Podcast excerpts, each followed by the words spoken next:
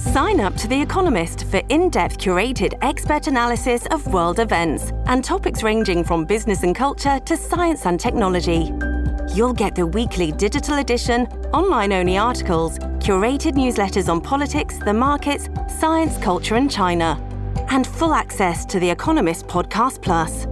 The Economist is independent journalism for independent thinking. Go to economist.com and get your first month free.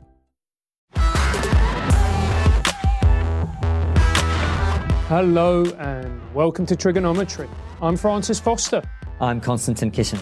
And this is the show for you if you want honest conversations with fascinating people. Our guest today is a fashion stylist and writer, Ayishat Akanbi. Welcome to TRIGGERnometry. Thank you for having me. Oh, it is so good to have you here. We've been waiting for this moment for a while. We've been talking about getting you on the show for ages. So glad to have you here. For anyone who doesn't already know who you are, tell us a little bit about who are you, how are you where you are? What has been the journey that brings you sitting here? Mm, um, well, I'm actually a fashion stylist. Um, and that's how most people have got to know me uh, through the internet. Um, and maybe around 2013, 14, I started using my voice a little more on the internet. Um, I had a situation in my personal life where someone really close to me died. And that really changed my ideas and my outlook on the world. And I guess I was just sort of searching for answers in really strange places. I mean, I even did the whole kind of religious route, like spent some time in like churches trying to find answers, spent some time like searching through like uh, my, my family, uh, they're Muslim. And so I spent some time trying to kind of get my, my head around Islam and things like that. Um, all kinds of things, all sorts of belief systems I, I traveled through. Um, and then eventually I just kind of felt like, you know, the best thing to do is just be myself. You know, I didn't feel like I needed any sort of belief system to um, express my views. Um, and so maybe in around 2018, I think this is how maybe you guys know me. I think it was 2018, I'd recognized there was a new sort of belief system um, that was taking hold, you know, of a lot of my friends and a lot of the people that I was around. And, and even when I was kind of looking for something to believe in, if, if you like, um, I just realized that a lot of those people didn't often have self-awareness. They often weren't rooted in just, I don't know, some of the fundamental principles that I was interested in.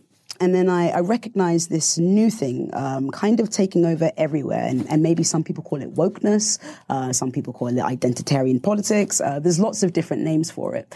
Um, but I made a video, it was called, or I was interviewed, it was called uh, The Problem with Wokeness. Um, I was just speaking my mind. I, I, didn't know anything that I was saying was potentially controversial. Um, and yeah, here I am. And, you and you know what? We might stick a little bit of that at the front so people can see what you're talking about. But mm.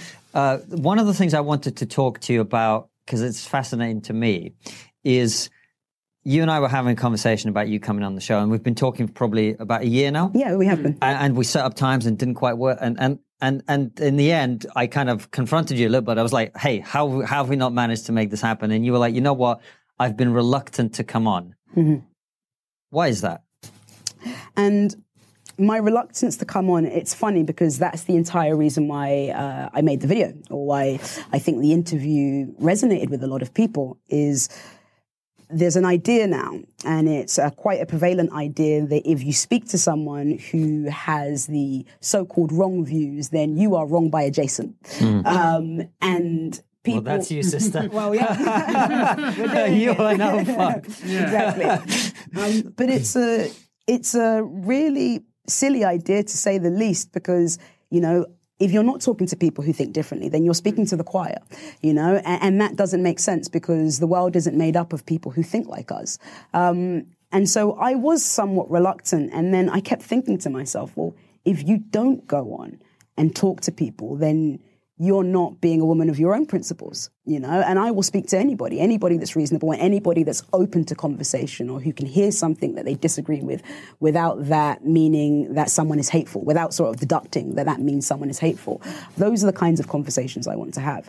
And so when you cornered me about it, I was just like, yeah, you know what? I, I have to do this because, you know, there's a lot going on and we're not talking to each other. And I think that's a, a huge part of the problem. The, the thing that I find actually really upsetting is how if you see a person who's an ethnic minority, particularly though if they're black, the moment they come out as not having woke or liberal views, it's almost like they've betrayed their entire race. Mm-hmm. They use horrendous racist language, yeah. smear them, all the rest of it. Why is that? I think people think that if you don't share their views, then you are somehow letting the side down. And you can only think this because they have a very narrow conception of what it means to be uh, black or whatever identity it might be, um, which in itself is, you know, uh, at least a form of prejudice if you don't want to call it anything else. And it's harmful. Um, and there are many perspectives uh, and ways to view an issue. And if we are canceling out all of those voices because they are inconvenient, uh, then we're cheating ourselves out of like, you know, expanding our awareness. And you said it's, it's prejudice. Don't you think it's a form of racism? The fact that, you know, somebody will look, you know, look at somebody of a particular color and go, oh, therefore, you know, you are black. Therefore, you should be this, you should be that, you should be whatever else. Instead of the fact that they're a human being, which being black has you know, nothing to do with their politics or whatever else. Yeah, well, I guess because in this sort of ideology, if you like, um, you can't just be black. Being black isn't actually just a skin color. And maybe that's what I think a lot of people don't understand. Um, being black is innately political to mm. these people. And, and what they mean by that is something I understand is, you know, if you are black, in this conception, um, because of how other people view you, which may not always be positive, they feel like the response to that has to be innately political, or that you have to be political. That is how that you are showing up for your race, if you like. Um, and so, because they don't think it's just a skin color, they think being black means that you have to be political. It's a political statement. And what do you think? I don't think being black is a political statement. no, I think. Um, you know, it's uh, it's an immutable characteristic. You know, it could have been anything else. Um, I don't think my race defines me in any way or any aspect of my identity. Really, that's not the way that I think. Of course, being black means that, like, I guess I might have a bit more of a vested interest in some of the issues uh, around uh, race and racism. Um, but no, I don't think beyond that that it informs much of my interests uh, or worldviews. I was just going to finish this train of thought because so there's this idea that if you are an ethnic minority, uh, that you have to be sort of liberal, but that doesn't also take into account, like for instance, my mother is from South America. Everybody can drink now, um, but you know, and she came to this country as a first generation immigrant. But like a lot of first generation immigrants, she's incredibly conservative. Mm-hmm. You know, she's religious. She's not only conservative fiscally, but socially. Mm-hmm. It doesn't take into account that actually a lot of first generation and ethnic minority communities are incredibly socially conservative. So thinking they're going to be woke is is just wrong, isn't it? Yeah, no, it doesn't. And I think it's because we have in many ways or sort of downloaded the American discourse around race and we've imported it here. And, and it's not sort of like a, a one size fits all t-shirt, you know, uh, but because we kind of use it that way, we're not necessarily, um, embracing reality uh, because you are right um, you know my parents are nigerian i grew up with my mother and she is very socially conservative you know that's very much um, yeah, that's very much her worldview, although she votes on the left. Um, but, you know, there's even, there's ways to, to even look at hip hop, if you like, you know, as somewhat conservative in its ideals if you think about the fact that it's um, very much about competition. Mm. You know, it's very much about like, you know, consumerism, materialism. Like it's, it's very much, you know, you can even denigrate the poor just completely. You can mm. just be out there and just be like, "You're poor, so you're a piece of shit." You know, you can actually say that. I like the fact yeah, you yeah, said yeah, that to me as well. you, you chose the right target to address here. Well. And not to say that that's what conservative think, conservative people think, but it's a very pull yourself up by your bootstraps philosophy. Yes. Mm. You know, that's quite innate in hip hop, uh, and so actually, you know, socially conservative ideas kind of exist in in many different aspects of, of different, you know, black communities. Mm. So I don't even know where to go. I mean, one you, you say you're a, a, fashion stylist and a writer, but when when I watch and observe what you put out there, I'd say you're a philosopher, if anything. That's kind. That's. I hope you don't think I'm overstating it, but that's definitely my feeling. Our producer's nodding over there, so Yeah. I'm right. Basically, Okay. is what I'm saying. You're wrong about your identity. I'm right. I get to define what you That's are. kind. And, and you're a philosopher. We'll clip that. Make it Just right. me telling a black woman I get to tell you. I guess it's one of those things. I think a philosopher is one of those things uh, you can't call yourself. You know, if, if you have anything like that that's in your being, I think that should be for other people to yeah. decide. Um, I just uh, maybe don't get out enough, and I and I think too much. Yeah, so, so you do think a lot and, and very, very well about these issues. So one of the things that I wanted to talk to you about is something my wife and I talk about all the time, which is how much of this victimhood culture um, that you know wokeness very much has embraced and driven forward is about people projecting their own personal shit their mm. trauma, their their difficulties, whatever. And I'm I'm not even talking about like experiences that you have as an adult. I'm talking about when you're five years old, you mm, know, mm. and then taking that and projecting that onto the world. And as we know from all the psychological research, if you come into the world with a with a with a filter, then you see that f- reflecting back at you. And this is something you talk about very well. So tell us more about that. Yes, um, and this is why in what I try to put out in my message, if I can call it that, um, I very much uh, preach for the need for um, self awareness, just as much as we have uh, social awareness. I think because we have uh, maybe um, we're sort of overexposed socially, but we're not necessarily that engaged with ourselves to know where a lot of our ideas are coming from. Um, and so I do think there is. Um, it's not surprising that, let's say, the mental health discussion uh, rose to the mainstream at the same time as wokeness. You know, I, I think there's something uh, to look at there. Um, you know, a lot more people are, you know, uh, acknowledging anxiety, depression, and it's not just about you know anxiety and depression can also be can also um, impact the way that you see yourself the way that you see the, the world um, they the reason why they can be troublesome states to be in apart from feeling terrible is that it can kind of it can distort reality. You know, it can very much distort reality. And so there is so much, and also there's, there's a reason as to why the word trauma has almost become a buzzword, some people might say, you know. Um, I'm sure if there was some like, you know, data on like how much the word trauma comes up on Twitter, I think it would be extremely high. And so when you don't have an outlet to, um, to sort of deal with your issues, to process your issues, I think some people can choose an ideology or a belief system or maybe wanting to change the world because I guess it's a lot easier to want to change the world than it is to look at yourself, you know, which is why we often talk about accountability. I notice everyone is always talking about, you know, you have to be accountable, you have to be accountable. Um, but no one ever talks about responsibility. You know, responsibility is a bit of a dirty word, um, it seems to a lot of people. And, and again, because it's easier to demand accountability um, from other people than it is to take responsibility for the things that you've been through. And, you know, the, the problem with victimhood. And, you know, there's a very big difference between victimized and victimhood. You hmm. know, victimized is something we could have all felt at different points, but victimhood is a state. It's a state. It's almost a philosophy within itself. Um, it's a way of perceiving the world, um, and it comes with its own form of entitlement. And, and the funny thing is, is, you know, is the word narcissism gets a lot of flack on the internet, and you know, a lot of people talk about being victims of narcissistic abuse.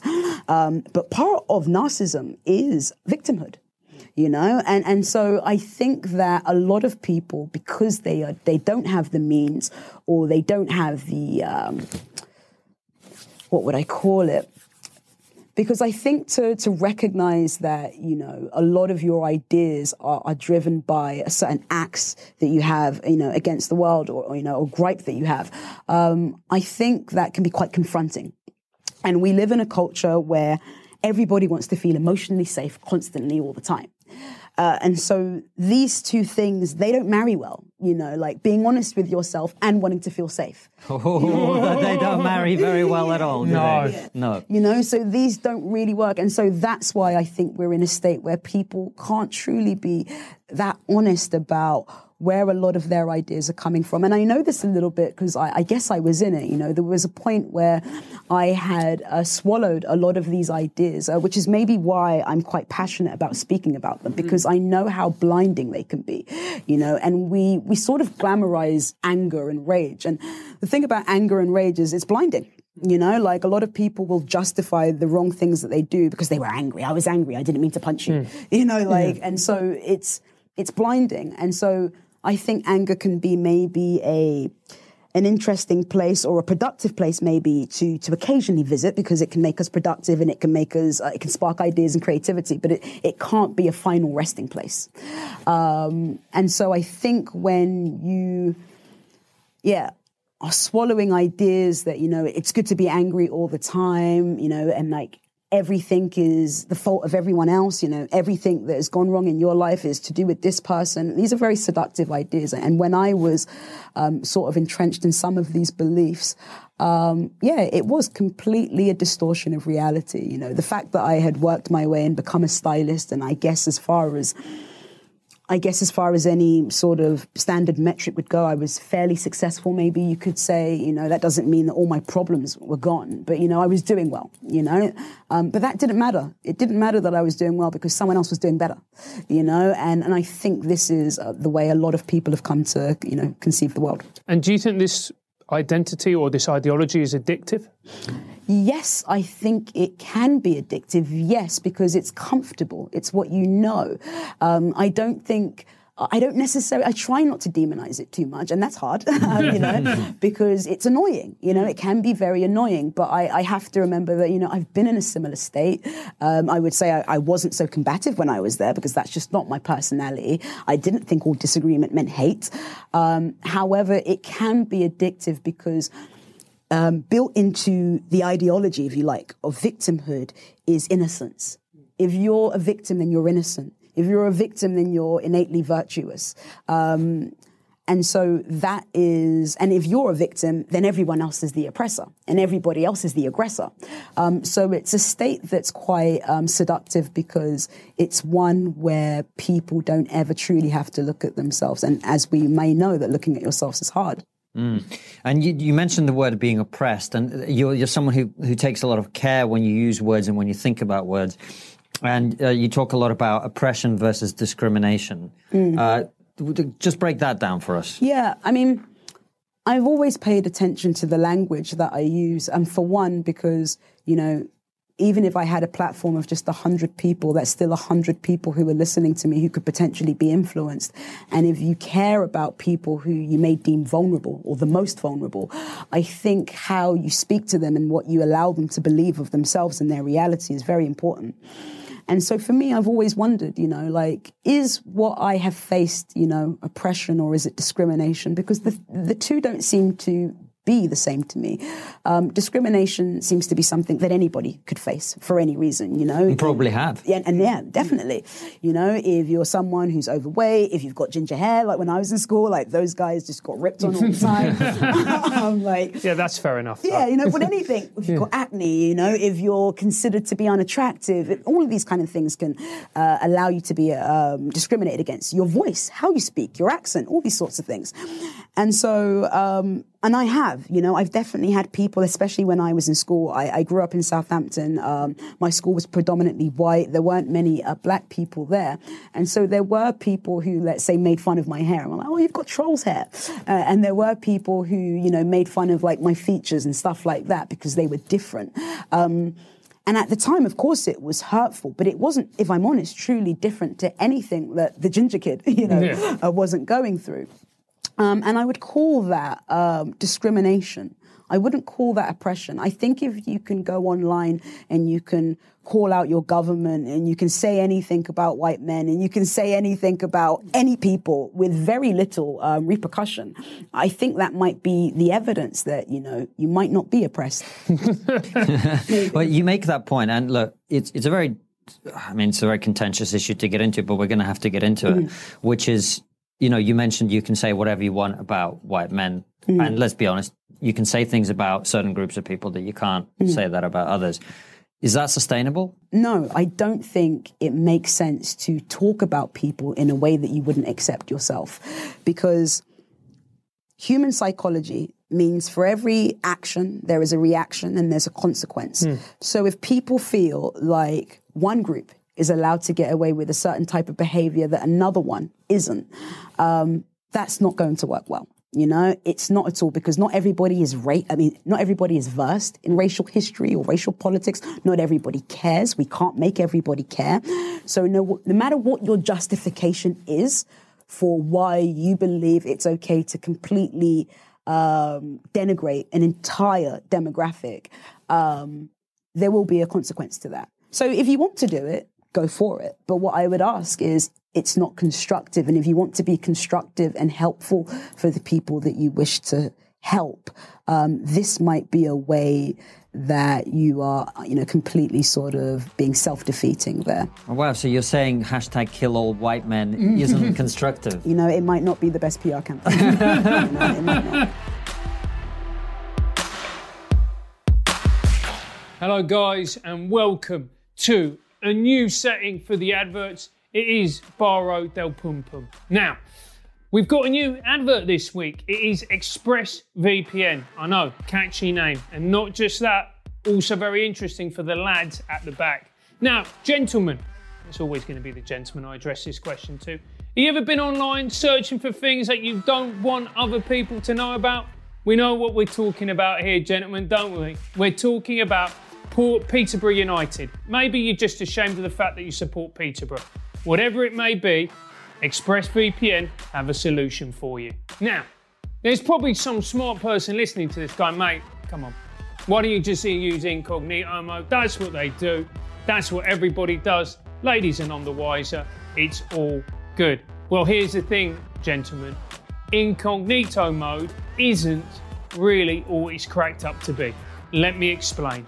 The thing is, guys, incognito mode does not hide your browsing history. I don't care how many times you've deleted your search history, people can still find out what you've been watching or listening to. Your internet service provider knows what you do. That's right, you're listening to this and you've got a lovely little blush on your cheeks. And that's why, even when I'm at home, I never go online without using ExpressVPN right? So it doesn't matter who your internet serv- service provider is. If it's Verizon, Comcast, or any other of the myriad of options, in the US it is absolutely legal for them to sell your search history to advert providers. So everybody in the corporate world will know what a dirty little so and so you are. ExpressVPN is an app that reroutes your internet through their servers so that your internet service provider can't see the naughty little sites that you visit. And ExpressVPN also keeps all of your information secure by encrypting 100% of your data with the most powerful encryption tools available, so nobody will notice the naughtiness. All you need to do is visit my exclusive link, expressvpn.com slash trigger, and you get an extra three months on a one-year package. That's expressvpn.com slash trigger. To find out more, simply go to the website expressvpn.com slash trigger and then you'll be able to hide from everybody the fact that you watch this show. And the thing that I worry about when they do things like that, or you know, someone tweets, "Oh, it's just another old white man," mm. is essentially you're dividing the races. You're mm. creating a divide between the races. So there, there are going to be people who look at that and go, "Well, you know what? I'm not going to listen to what you say anymore because I'm white, therefore I'm wrong." And then you've got a small, very toxic minority who look at that, rub their hands with glee, and go, "We can create division here." Yeah, yeah, exactly. I think people underestimate how much people want to be heard and how much people want to belong. Um, it's part of the reason why we have this ideology that is so sort of, uh, uh, you know, dominant in the uh, mainstream right now because to to not be a part of that is to isolate yourself and potentially leave yourself open to accusations of fascism, racism, all of the phobias. Um, and so when you are telling people that they can't speak because of uh, their skin color, or when you're speaking about someone in a way that you would no way have within yourself, you don't recognize that you also are radicalizing people. You're pushing people over to a certain side. Because if people no longer feel, let's say, that they have a voice on the left and people don't want to listen to them on the left, um, they will go somewhere else. I mean, the argument to that is, well, I guess if they could so easily be swayed, then they were never true leftists. Mm. And I don't think people are truly. Um, truly appreciating um, human psychology there. Mm. You know, we want to be heard. Mm. But it's also, I mean, you say it's so easy if they so easily move to the left. It's not easy. Uh, it's taken some people 10 years to, to make the journey from being, oh, I'm super lefty to, oh, wait, shit, like on this particular issue, I, am just not wanted. I mean, look at J.K. Rowling right mm, now, right? right? Little Miss Lefty all the time. You know, all the right opinions. You know, all the all the right causes, supporting all the stuff. There's one issue, and th- this is what I, have been talking about for some time. They will always find a way in which you don't fit. Mm-hmm. And yeah. so that journey, it, it's not been like, oh, this, you know, it's so easy to tr- get people to move. It takes a hell of a lot of badgering and battering and, you know, offending and whatever to get people to make that transition. And I, I see that, I think we see that happening right now. A lot of people, uh, you know, with J.K. Rowling is a good example. A lot of people are going to be on her side now. Mm-hmm. Uh, in a way that they might not have been before because you're forcing them to, to make a choice between what they know to be true and what they think is the right thing. Am I? No, no, you're right there. Maybe what I meant is it, it's so easy as I meet so many more young people who almost see uh, being on the right as like quite a counterculture thing to do, mm. you know, which is interesting because, you know, you know, like conservatism, you know, sort of symbolizes tradition and, you know, and, and keeping thing, keeping the order. So it's not necessarily the most rock star thing to do, you know, but um, a lot of young people are sort of seeing it that way now. And so I think maybe for them it may be easier. In J.K. Rowling's case, yeah, I think people do, um, people who believe they have the good politics, people who believe they are the good people, mm. um, they are way too quick to assume nefarious intention to anybody that doesn't share their beliefs. And it's going to be a downfall. It's not constructive. Um, and it's manipulative, I think. I think it's very manipulative to call all disagreement hate. You know, there used to be a time where we would acknowledge and accept that, let's say, if you were religious, you probably didn't really believe in homosexuality. Mm. You know, you didn't believe that those people had a right to marry. You disagreed with them, but you didn't necessarily think they hated you. You just thought, well, this is their religion, this is their belief, you know, but we can't seem to do that anymore. You know, the, the gender issue and, and the transgender uh, discourse uh, mainstream at the moment is complicated, if some might say, and some might say it's quite simple, you know. But however, the idea that sex and gender, sex and gender are separate, is something I think majority people probably still believe in. Hmm. You know, because if you don't spend your time on Twitter and if you haven't got like, you know, a, a gender studies degree, hmm. and if you you know, aren't sort of reading a lot of the contemporary um, gender texts, then you probably will think this. And so to assume that anybody who wants to fight for that category is hateful, well, then, you know, you're going to be thinking about that's a lot of black people. you know, like yep. that's a lot of Muslim people. Mm. you know, that's a lot of people that we also, on one in, on one breath, say that we we want to help and that we should protect. Mm. You know, and so I think, especially on that issue, as it is very contentious. Um, people have to start listening to each other. And I think as long as you are accusing each other and calling people names and, and trying to smear reputations, it's not conducive to um, the movement. It's not conducive to the trans children that you believe are vulnerable. Mm. I don't think it's uh, it's just not productive. You know, that's what I deal with. I don't necessarily often care necessarily too much about like whether it's right or wrong because that can be subjective to lots of different people. But what's constructive? And I don't think, as we can quite clearly see, everything that's been happening in that area has been very constructive. But there's also these people, and I've seen them myself, and they're people in my industry who have for want of a better term, jumped on this debate, mm. made it more toxic mm. in order just to push their own brand, what they do, mm. increase their followers, and so on and so forth. Yeah. And how big an effect do you think that has? Do you think it's just one voice, or do you think that has a real sizable impact? What's that? So, like um, people jumping on the Yeah, bandwagon yeah. of a movement. Yeah, and then going, you know, silence is violence. You know, as people going, you know, like all white people. If you don't, you know, support every aspect of Black Lives Matter, you are part of the problem. Yeah, again, this is not ground. This is not grounded in reality to me. You know, there are a myriad of issues that we are silent on. So, if we're going to say silence is violence, then let's just also keep that uh, message and narrative um, consistent and acknowledge that we're all violent. Then, you know, because there are lots of things that we are silent on that affect a lot of people, even black and brown people. There was a brilliant tweet the other day. Uh, some people came up with the, with the idea that silence is consent, and they made Wow. T-shirts. Okay. Silence is consent, and someone just retweeted it and went, "You might want to rethink this." Right? Yeah, yeah, yeah, yeah, yeah, yeah, yeah. Wow. Yeah. Okay. Yeah. They didn't. They didn't think that one through. Um, so yes, I think. Okay. So the thing that's quite different now is that um, what we post on social media can have a real life impact in our real lives, you know, offline. And so more than ever, I think people are incentivized to want to appear to be good people. I mean, I, I guess broadly speaking, we all want to be good people. However, being an honest person um, is something that some people value um, or prioritize on the same level.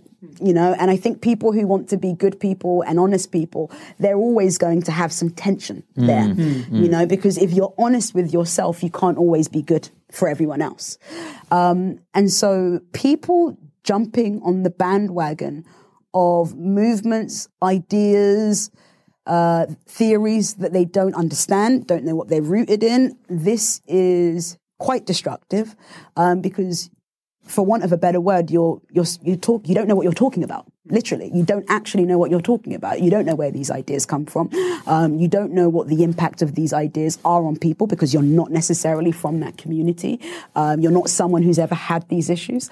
Um, let's say with a lot of the um, the trans uh, discussion, a lot of the people that we would say are hateful, and I don't necessarily think that. I think hate is a word that we dish out too easily. And again, I think we do it quite manipulatively because once you brand someone as hateful, then you don't have to listen to them anymore. You know, and and you sort of and you spread that idea. But a lot of the people who, let's say, have questions, if you like, about the mainstream, uh, let's say, transgender discussion. And I say mainstream, and I, and I, and I, I really want to single that out because that's not how every trans person feels. That's not the way that every trans person is, is viewing that discussion. Um, but a lot of those women that we're calling hateful themselves had experienced uh, gender dysphoria you know and it's it's from that space that they're speaking from you know like someone like me who has definitely um at some points uh, swallowed a, a little bit of woke ideology, or at least this ideology that very much sees the world in this black and white sense. Um, the reason why I am um, critical of it, you know, and ask us to reconsider those ideas is because I, I've, I've had them. And I've noticed how destructive they were to me, how exhausting they were, how um, how much I just had an inability to truly look at myself in those moments. Um, and the only person who doesn't benefit from that is me. Um, and so I think that, yeah, I know that was a very long. No, no, it's, No, no, but, it's but right. what you're basically saying, if I'm hearing Yes. it correctly, is being woke is bad for your own Yes. mental health and well-being. I think it is bad for your own mental health and well-being because we have to be able to embrace the grey because a lot of life exists in the grey. You know, if we um, if we want to say that everybody who doesn't agree with us is hateful, then we have to get rid of many of our own family members. You know, many of the children that we're going to bring bringing into the world. It's just not practical or realistic. Um, See, Aisha, I can tell you've fully integrated into Britain because your slogan is "Embrace the grey." yeah, really. Yeah, exactly that. Exactly that. Uh, yeah. But but look, let me. You, you mentioned. Con, I mean, you keep making this point over and over about constructive and unconstructive, helpful and unhelpful. So with that filter on, what do you make of the current protests that we're seeing and the Black Lives Matter organization as as it's impacting the world right now?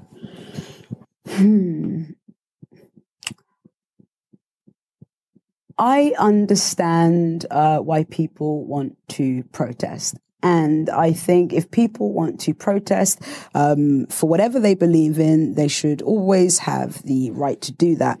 Do you have the right to pressure people into doing that? I don't think so. If people don't want to do that, does that say something innately about their morality? I do not think so.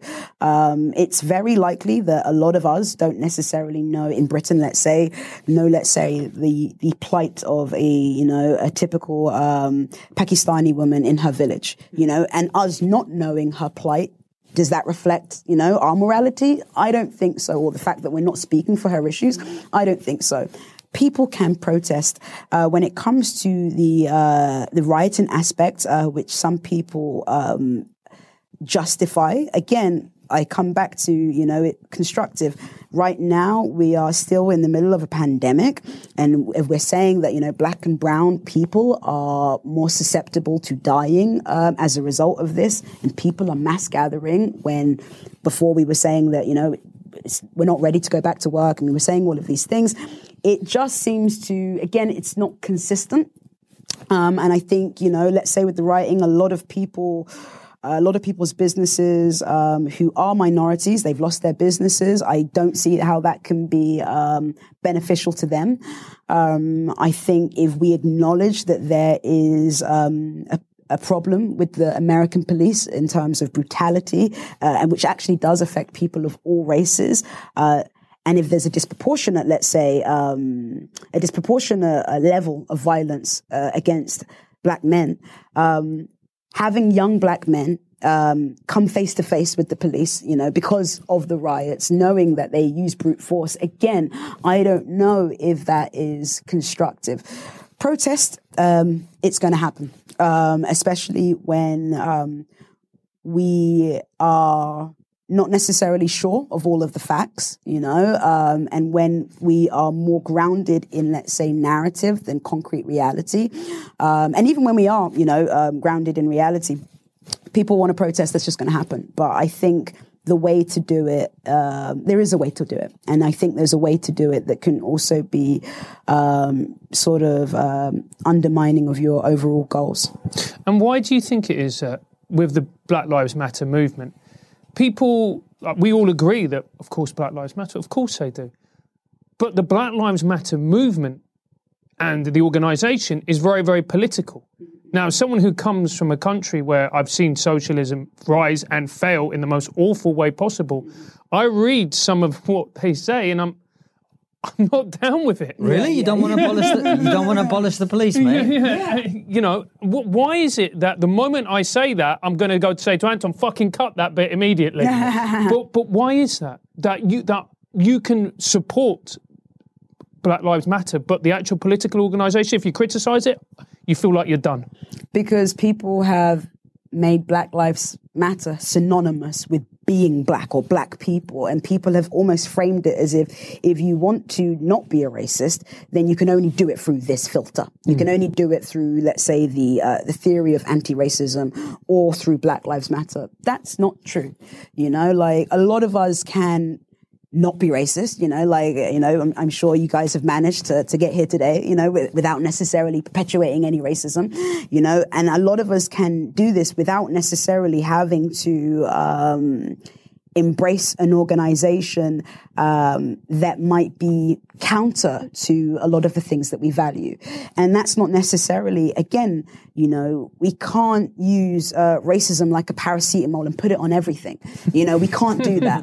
um, it doesn't work, you know, and so it's just not it's just not the case, even if we want it to be, that everybody who doesn't agree with a certain way of doing things is doing it because they think that you're an inferior race. Mm. Um, but yeah, I think because, you know, Black Lives Matter is huge, it's global, I think we just genuinely think that this is the only way that you can support Black lives. This is the only way that you cannot be racist. Uh, again, I think it comes back to the fact that this ideology or this world view, if you want to call it that, is very black and white. You know, mm-hmm. you know. Um, excuse the pun, um, but yeah, I think that's why.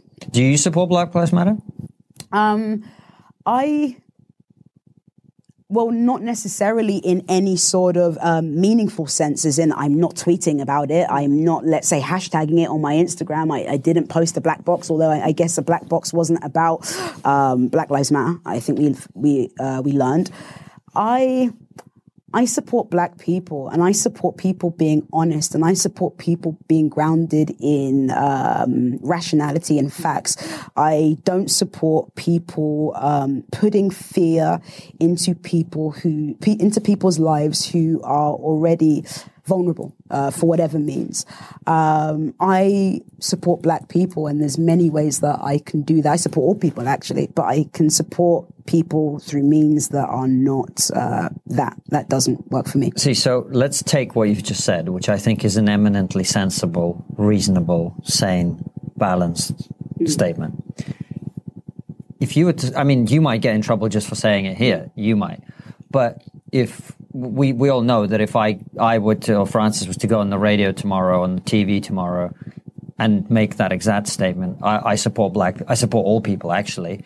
Uh, yeah, yeah, yeah, yeah. Like you look look at him sweating right now. Yeah, well, it doesn't help the voice, mate. Yeah, yeah. I support all people yeah. actually, mate. Just to let you know. You know, and and and you say, well, I don't necessarily like you're you're quite careful about exactly what you think and and and which which I think is how all human beings ought to be, right? You you don't just you know bend the knee and, and go for whatever it is that's being shoved down your throat. You think, well, he, let's look at the website. Let's look at what the statements are. Let's oh, do, well, they want to demolish the nuclear family. Maybe that's not for me. They want to get rid of the police. Maybe that's not for me. They want to abolish capitalism. You know, maybe that's not for, like you take all these things and you go, well, on balance, I don't support this organization, but I support black people. And actually, I, I want all people to, you know, mm. why is it that for, you know, for, for one of us to say that, you know, it, it's, it's over, if you like? Mm. Because, um, well, you know, we don't know. I might get in trouble for that. So I guess we'll wait and see. Well, well, my, my, my real question is,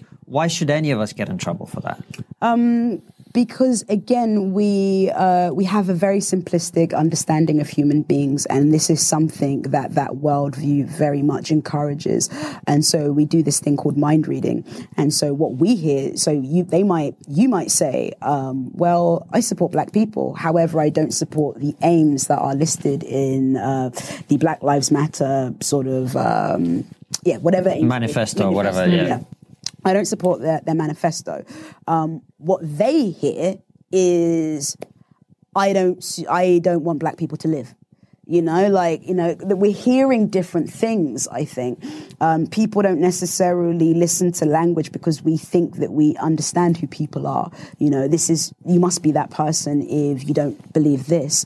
Um, again, it's just a very simplistic view of human beings because they have a very simplistic understanding of themselves. If you had a complicated understanding of yourself and if you knew the gray that exists within you and if you knew that you had the ability to, let's say, understand an idea without without necessarily, and maybe even Yes, you, so if you knew you had the ability to understand an idea, but that doesn't mean that you um, condone an idea. Um, if they knew that, then they wouldn't necessarily think that nobody else uh, had the capacity to do such a thing. Um, right. So you're saying really is it's the simplicity of their thinking yes. that makes them think that other yes. people think in such yes. a simple so way. It's a projection. It's uh, a projection. I hadn't thought about it like that. Um, because any, you know, the um, the inability to accept uh, complication, I think, is the inability to accept it within yourself. Yeah. Or complexity, rather. I mean, and the thing that I find troubling about all of these movements is is the performative morality aspect of them. Like just going on my Instagram, the number of white middle class people who I can't, I can't watch it. I can't bear. on, I can't. Who buy like ten books on race. This is everything that I'm learning today on race. And you're like, who is this for? Who is this for? These six Instagram stories. Yeah, and it's painful. It's painful to watch. And honestly, ever since this has started, I go on social media, I reply to people, I post if I need to, I don't scroll, I don't look, I can't bear to. And the thing is, I don't hold, I mean, I it's not that I'm necessarily, well, I'm, I'm frustrated with people. I'm not angry at people necessarily because they're doing what they're told. Because if you don't do this, then you are a, a, racist. You know, if you don't do this, then you want me to die. You Come know, on, mate, get on your knees. this is, this yeah, is all directed. right. get, get, on your knees, mate. Come on. This is what we. This is what the viewers of TRIGGERnometry exactly. want to see. Mm. And so, because people have bought into that idea, um, this is what they think uh, they need to do. Um, and I can't bear it because any sort of person uh, of my orientation just finds it completely condescending.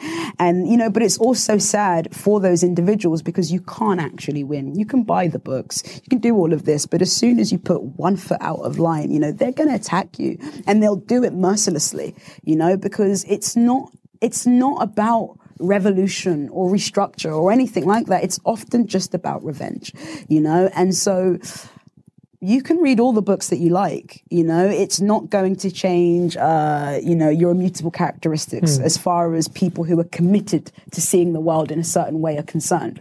Um, so that's why it saddens me as well, because I get it, you know, I'm sure it's well intended. Um, and I'm sure part of it is, you know, um, let's say, um, reputation control, you know, damage limitation. Um, but I'm sure, you know, it's coming from a place where, you know, this is what I've been told to do, so this is what I should do. Um, but again, the problem with the, the statement, listen to all black people or listen to black people is the suggestion that um, all black people think the same. Because what happens if you listen to, let's say, you read one book, and this book says something else. Mm. Then where are you? What do you do now? This book says something completely different about how to counter racism or how to be as a white person in this fight against racism. Um, there is no genu- general consensus, you know, when it comes to uh, a lot of these ideas. There isn't. Um, I disagree with a lot of my black friends. I disagree with a lot of my white friends. Um, and that's the way it should be. You know, the the goal I hope is that we can um, disagree respectfully, and that we can maybe ask each other, why do you feel that way? You know, wh- rather than saying like you feel this way because of this. I mean, it doesn't take much to ask why do you feel that way. You know, why do you have this stance, or you know, what brought you to this stance? You know, that's that's not hard to do. It's interesting to me. You talk about this idea of listening to black people. I don't I don't hear many people like you on my television. I'm not that I watch much television, yeah, but yeah. you know, you see the, the clips that go do the rounds on social media. Yeah. You see how these come. You know, I've been on TV a number of times talking about some of these issues a little bit. With with on the other side of me, there's people who they don't they don't sound like you. Yeah, they don't say what you say. Yeah, they have a very different view, and that view seems to be the only view that yes. a black person gets to have on TV. Mm-hmm. You know, you either you know, let's be honest, a race baiter, or or you're not there. To yeah. every now and again, you get somebody coming on, but broadly speaking, that is. So when we talk about listening to black people, why aren't they listening to you? Well, because why do they have to go on YouTube and, and watch you here instead of seeing you on their TV screens? Because you've got a, a very interesting. Mate, shut up. We need the views. well. Um, they call people with my view um, tokens, or they say that it's a privileged view to have, or they say that you know this view doesn't represent X, Y, Z. You know that she doesn't speak for us. You know I don't actually speak for you. I speak for myself, but you know I'm sure there are a lot of people who um, also. Um, have a similar idea, and there's going to be, of course, like um, subtle differences and things, but um, yeah, it's because it's um, it's politically incorrect to have a person like me on the show because I don't know. I mean, for one, there is a, a big um, there is a war on reason. You know, and there is a war on what I would call common sense. Um, you know, everything I'm saying I don't think is necessarily profound. I am saying that you have to treat people how you wish to be treated. Uh, you know, 101, we teach toddlers this. Um, but you know, I guess this view uh, doesn't shake as many people up, you know, and I guess whether it's about ratings or whether it's about pushing a certain narrative, um, for whatever reason, they want to make people believe uh, that people like me don't exist, and if we do exist, that we you know we must be Tories or we must be um, privileged, uh, both of which I am not, um, or at least I did not grow up. You know, you know, with a silver spoon. She's spoon. coming over to the right. yeah, no, no, no. I mean, I didn't grow up with a silver spoon, is what I mean. Um, I'm just messing with you. Yeah. Um, and so yeah, I mean, considering, you know, a lot of people would like to say, you know, black people aren't a monolith, you know, like this is a slogan, one of the slogans that I hear often. But as soon as you act like you're not a monolith, then, you know, they, they quite quickly remind you why you should be. Um, so it's a very confused um, way of seeing the world. Um, I think if people have, I think if a, a lot of mainstream uh, news channels have people on who are saying the opposite to what I'm saying, then it looks like they are doing the work, you know, as as they're told to do. Um, someone like me, I think they don't think is representative. The, the it's interesting that you say that. One of the phrases that I keep hearing, and I, I don't know why it makes me feel uneasy, uneasy, is the words "be an ally." Yeah. As if we're in this perpetual war. War. Yeah. And okay, maybe maybe that's my white privilege that I have never seen this war happen. It's yeah. where does that come from? because I guess we a lot of people do feel like you know existing is a battlefield you know? You, you very much hear sometimes people say you know I've had white people say to me you know Aisha as a black woman. I'm sure you know you just waking up is like you know uh, a revolutionary act. Sorry? Really? You know I woke up with you know with ease my alarm clock just like anybody else. I, I wouldn't have called it revolutionary. Um, However, you know, there is this idea, and, and he says it to me trying to be complimentary, and Right. bless him, you know, I think he's sweet.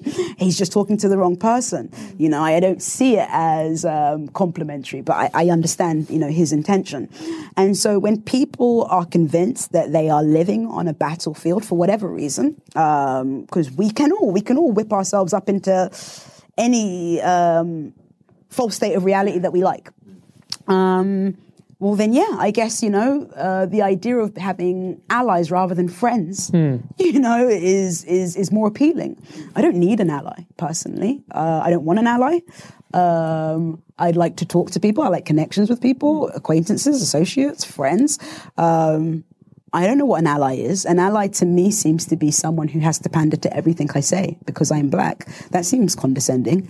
Um, I don't want that. And also, my view doesn't represent what every black person thinks. Um, I don't want that. If you're a friend or if you're an associate or someone that I can share a connection with, surely that's enough. You know, I don't need you to fight my battles. Um, there's nothing you can do that's going to liberate me. Um, talk to your nan if you want, or don't. you know, I really don't care. Um, I don't. You know, it's it's almost you know it's. People have a democratic right to dislike me, you know, if you want, you know, even for my race, if you want. You don't have a right to obstruct me, you know, and that's what I care about, you know, but most people think that their cultures are superior. You know, most people feel, you know, more important than the next person. I guess there's a part of living where we may have to, you know, uh, which is why maybe we won't go into the fire, you know, like to save someone so we can save ourselves. I don't know. I just I've I've never felt the need for an ally. Every time that someone has tried to be an ally to me, I've just felt uh, incredibly uh, patronized. And it's okay because I get it. You're you know I get that you're coming from a place where, for one, you've been told to come from, and also that you want to help. But to want to help is to assume that being black is a disadvantage to me, or is to assume that being black worse is a disability to me. You know, and I find those ideas uh, again troublesome to say the least. So, how do we make this better? That's a shitty question. No, I mean it's a good question because maybe I don't Exactly. quite the fuck up, maybe I don't quite know how to answer it, but I'll try to answer it. Um, I think we need courage. You know, I think we need integrity. Um, these are words I don't see thrown around too much. I see the word ally a lot. You know, I see the word good person. I see the right side of history. You know, I see those kind of things um, in the uh, the digital arena. But I think we need to be courageous. We need to have principles, not just beliefs. You know, because I think there's a difference between principles and beliefs. You can believe something because it's trendy to, but if you have a principle, let's say to um, principle of fairness, let's say. If you have a principle of fairness, that that sort of determines how you speak to people. That determines what you won't do, even though it's popular to. You know, and so I think we need to develop principles, not just beliefs, because beliefs change with the wind. You know, they're fads most of the time, ideological fads. Um, but you don't fall into these fads when you have principles. I think we need to be able to um, trust ourselves to some degree. I, I think we all should be more curious and interested in each other. I think we shouldn't assign um, ill intent to everybody. I, I, think that's quite paranoid. I think it's self important because I think if you're living in the real world, you understand that most people are indifferent to your existence. you know, um, it's not about hating you. And if you, if most people even understood how much most of us like hate ourselves to whatever degree, yeah. you know, we don't have time, you know, to hate someone else for the most part. We might have some stereotypes. You know, there are stereotypes that we all have about each other, and we can diminish those when we speak to one another. So we have to speak to one another. You know, we can't afford to see um, every conversation that is, uh, let's say, um, passionate or difficult as emotional labor. Life is emotional labor. you know, existing is emotional labor to some capacity. And if these things matter to you, then talk to people. That's that's all we have. Mm. And this is an awful question as well. I feel that things are getting worse. Mm-hmm. I don't, and that's really sad for me because I grew up in South London and I saw things getting better. I saw people becoming more tolerant, becoming more open. It feels we've taken a regressive step back. Because let's just be clear, when you were growing up, people were properly racist. Yeah, they were properly racist. Like, for instance, I grew up in a part of South London. The the pub down the road for me was a BNP pub and England flag flying all the time. Uh, my family, uh, cousins who came over from Venezuela, racially abused, called the P word, all the rest of it. And I saw London and society as a whole get better. Not get perfect, but get better. Mm-hmm. Do you think we're at real risk of going back to that place or maybe a different place which is equally worse? I relate to you when you say that things are getting worse. And I think if we spend enough time online, it can be uh, very despairing and very demoralizing um, and isolating. And that's one of the reasons as to why uh, I think this movement um, deserves uh, a lot of critical analysis and interrogation because if they believe that they are speaking for the minorities, I don't believe that they are. I think they're speaking for an ideology, you know, because when a black, brown person, gay person, trans person doesn't subscribe to these ideas, then, you know, you call them fascists, you know. So this is a, a, a movement that is, um, made a lot of people feel extremely alienated. Um, and I think there are consequences to that alienation. And so maybe it's one of these cases where it has to get worse before it gets better. Um, I don't know if it's sustainable to um, to build a worldview on things that aren't necessarily true, or at least not grounded in facts. Um, but then, you know, when I when I meet someone who isn't on Twitter, you know, I, I do, I do I do sometimes, you know, see that glimmer of hope. Yeah. Um, because yeah, it, but you know, but the, the problem is is that it's very influential. You know, like I have um, black and mixed friends from Southampton. Uh, who again they know nothing about race, nothing at all. They've they are let's say you know fairly working class like they get along with everybody they they they date every any anybody of any race uh, you know and i'm seeing some of them on instagram you know just when i because like i said I, am not scrolling but you know i'll go in to check a message and then i'll see like someone from southampton um, talking about every reason uh, why um, she is oppressed now mm. you know and i and she never felt that way before you know, she never saw herself like that. And I don't know if her now seeing herself through such a lens, I don't know what that does for her, mm-hmm. you know, and, and that's my, my real issue with this, you know. I think life is complicated and tough enough, and we are asking people to essentially view themselves through the lens of people that you are convinced dislike them. What about the argument, which some people might make, it applies less in your case yeah. because if this person is black, you're black, then presumably you would be able to talk about these issues before. But like, if a white person, let's say, was to say, well, you know, I have a black friend and, you know, he didn't used to think this way and now he does, a lot of people might say, well, actually he did think that way. He was just not prepared to talk about it because because what has happened is the Black Lives Matter movement has allowed a voice for people who've otherwise not been able to speak. Mm.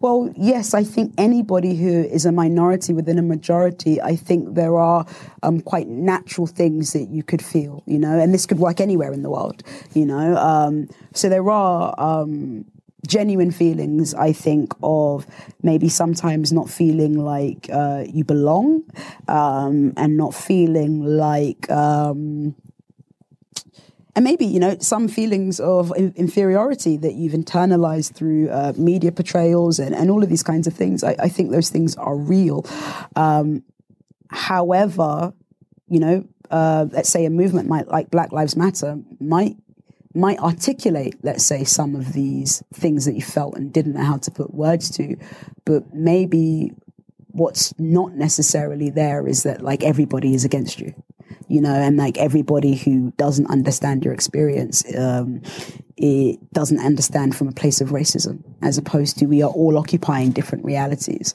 you know. So let's say if your worldview is completely comprised of everything you've experienced why is it so hard to understand that someone else's is?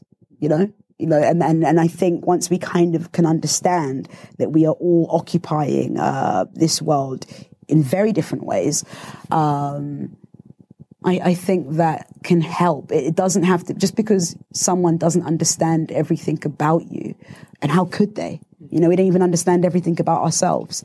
You know, that doesn't mean that like they are gunning for your downfall you know? And i think again like teaching people these things to people that you guys deem vulnerable i think i think is irresponsible.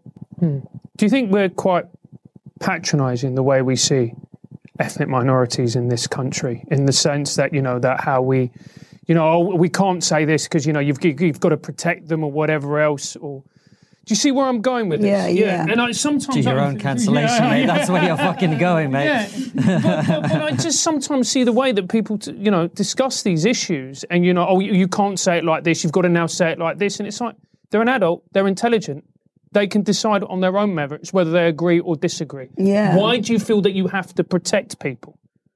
Yeah, because I guess they don't recognize the difference between um, compassion and pity, yeah. you know? Hmm. And I think uh, a lot of people think compassion is pity. No, they've mistaken their, their pity for compassion.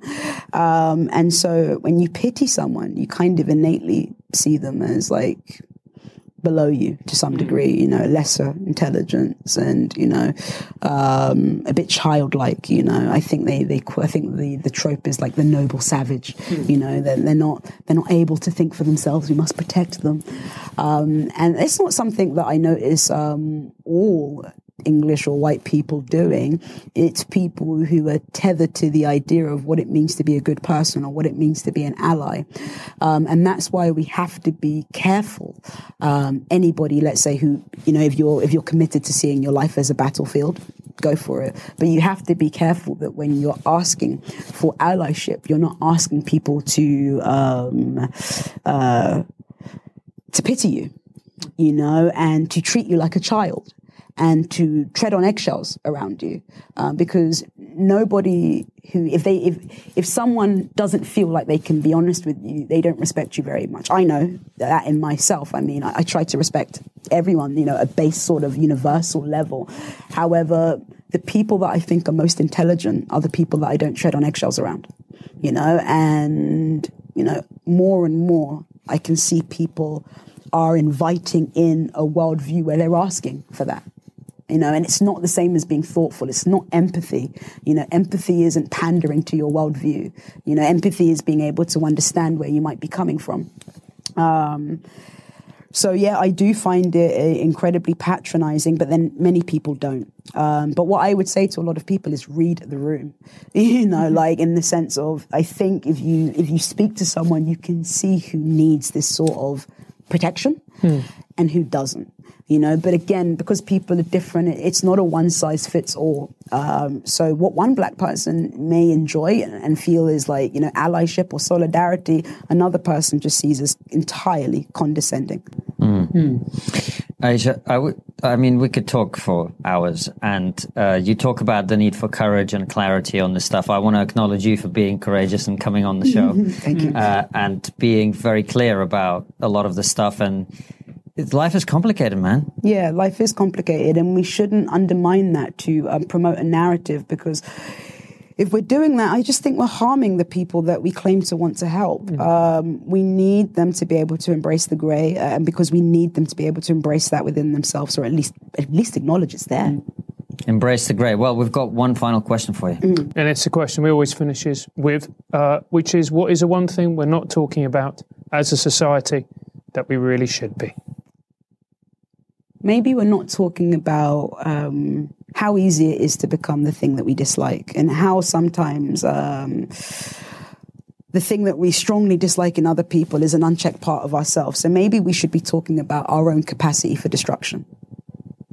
That seems very apt at the moment. yeah, it does. What's the Nietzsche quote? Uh, when you're fighting monsters. Those who fight monsters matters. should Yeah. see to it that they do not become monsters themselves. Yeah. For when you stare into the abyss, the abyss also stares into you. All right, mate, no need to fucking show off. There we go. Aisha, where can people follow you? my my Twitter or my Instagram. Uh, that's uh, my name, Aisha underscore Akanbi. That's A Y I S H A T underscore Akanbi, A K A N B I. And you're working on a book? Yes, I am. Um, so yeah. Well, we'll get you back on to talk about it when Yeah. you've got it out. Yeah. Thank you very much for watching and listening. We'll see you very, very soon with another interview or a live stream. Absolutely, if we don't get cancelled and thrown into the river. See you soon, guys.